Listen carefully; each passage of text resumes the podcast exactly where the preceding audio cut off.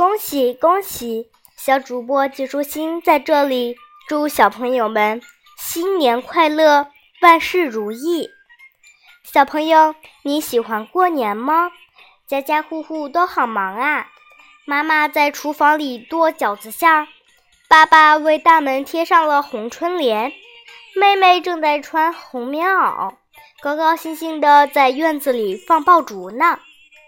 但是小朋友，你知不知道为什么每到过年的时候，大家都要吃饺子、放鞭炮、穿红衣、贴春联呢？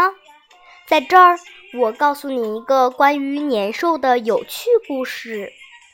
古时候的人并不喜欢过年，因为年来了，就等于是灾难也来了。原来年是一种很可怕的独角怪兽，它很怕热，又爱睡觉，平时住在深深的海底，一睡就是三百六十五天，直到第三百六十五天的晚上，它才醒过来，从海里爬到陆地上来找东西吃。这天，人们就互相警告，年来啦，年来啦。只要年兽一出现，陆地上便开始淹大水，而且凡是人啊、动物啊，只要被它看见，全会被它吃得精光，因为它已经好久没吃东西，饿得发慌。人们对年兽害怕极了，每到冬天就开始准备干粮，好在年兽上岸前躲在山上去避难。这一回的寒冬又到了，北风呼呼地吹，大雪纷纷地下，天气冷得不得了。村子里老老少少都忙着准备上山的干粮，村长更是扯开了喉咙喊，年要来啦，年要来啦，快走啊！村长一面大喊，一面带着全村的人们急急忙忙地往山上跑去。只有住在村子东边的丁老婆婆，因为唯一的儿子在上回被年兽吃掉了，自己一个人既孤单又难过，所以死也不肯走，想留下来和吃掉他儿子的年兽拼命。正在这时，村里突然来了个披头散发的老乞丐，手上拄着根竹拐杖，一摇一晃的走到这群人面前，可怜兮兮地说，大爷们呐，给我点吃的吧，可怜我已经好几天没吃东西啦。村民们正要赶紧上山躲年兽，谁也没有心情管他。眼看着村人都走光了，老乞丐还是没要到半点吃的，他失望极了。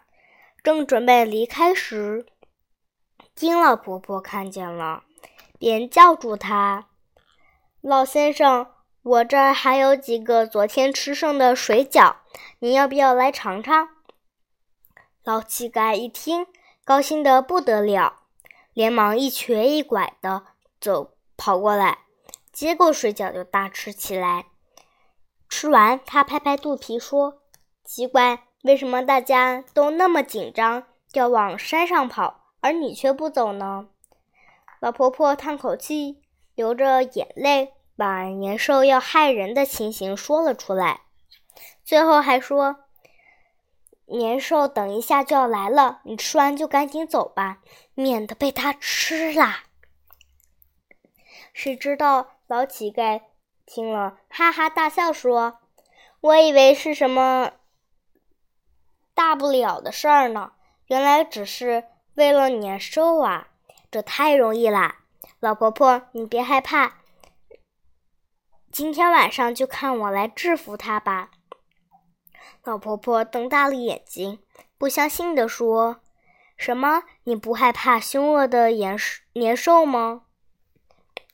老乞丐慢吞吞地说：“是啊，你只要给我一块红布，两张红纸就行了。”哦，刚刚那饺子真好吃，等一下你再多剁点馅儿，咱们夜里吃好不好？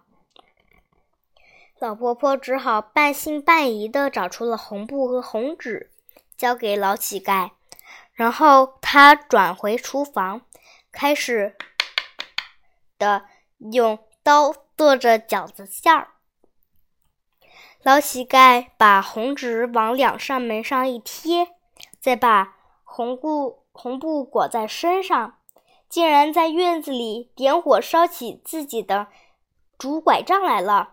噼里啪啦噼里啪啦噼里啪啦的一阵乱响，吵得好不热闹。天已经全黑了，海水开始哗啦啦啦的淹上岸。是年兽醒来的时候了，一身长满绿色鳞甲、张着血盆大口的年兽冒出海面，往村子里一步一步地走来。一一一对凶光四射的绿眼睛正到处找人吃呢。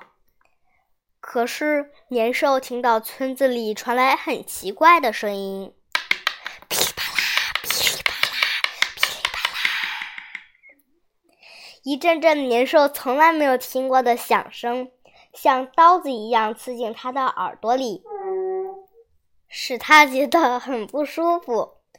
嗷嗷，年兽生气的不停大叫起来，可怕的吼声传到老婆婆耳里，她害怕的全身发抖，手中的刀也剁得更快了。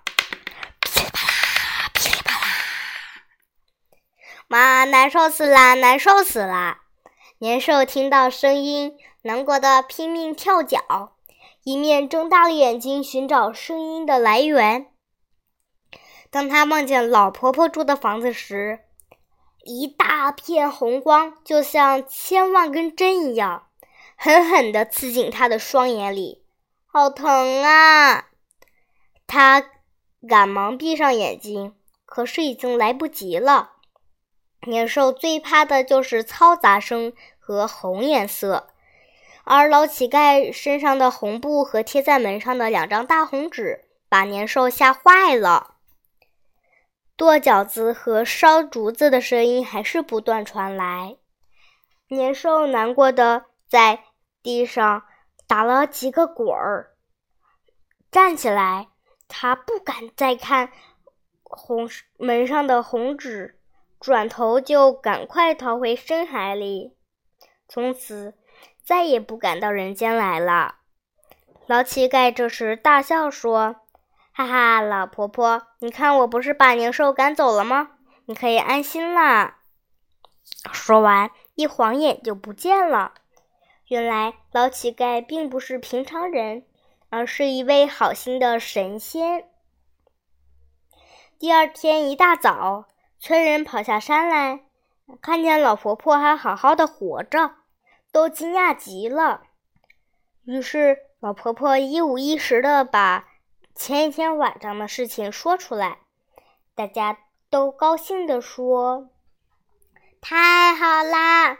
以后年兽醒来的这一天，我们只要剁饺子馅儿、穿红衣、贴红纸、烧竹子就好啦，再也不怕年兽吃人啦。”据说从此以后，人们就把年兽逃走的那天叫做过年，而当时赶走年兽的各种方法演变到今天，烧竹子变成放鞭炮，门上的红纸变为写着吉祥字句的春联。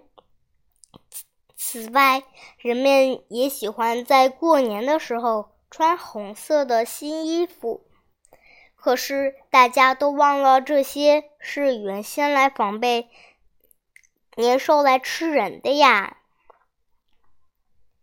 小朋友，以后除夕晚上睡觉时仔细听听看，说不定还可以听到年兽一步一步走近我们的声音。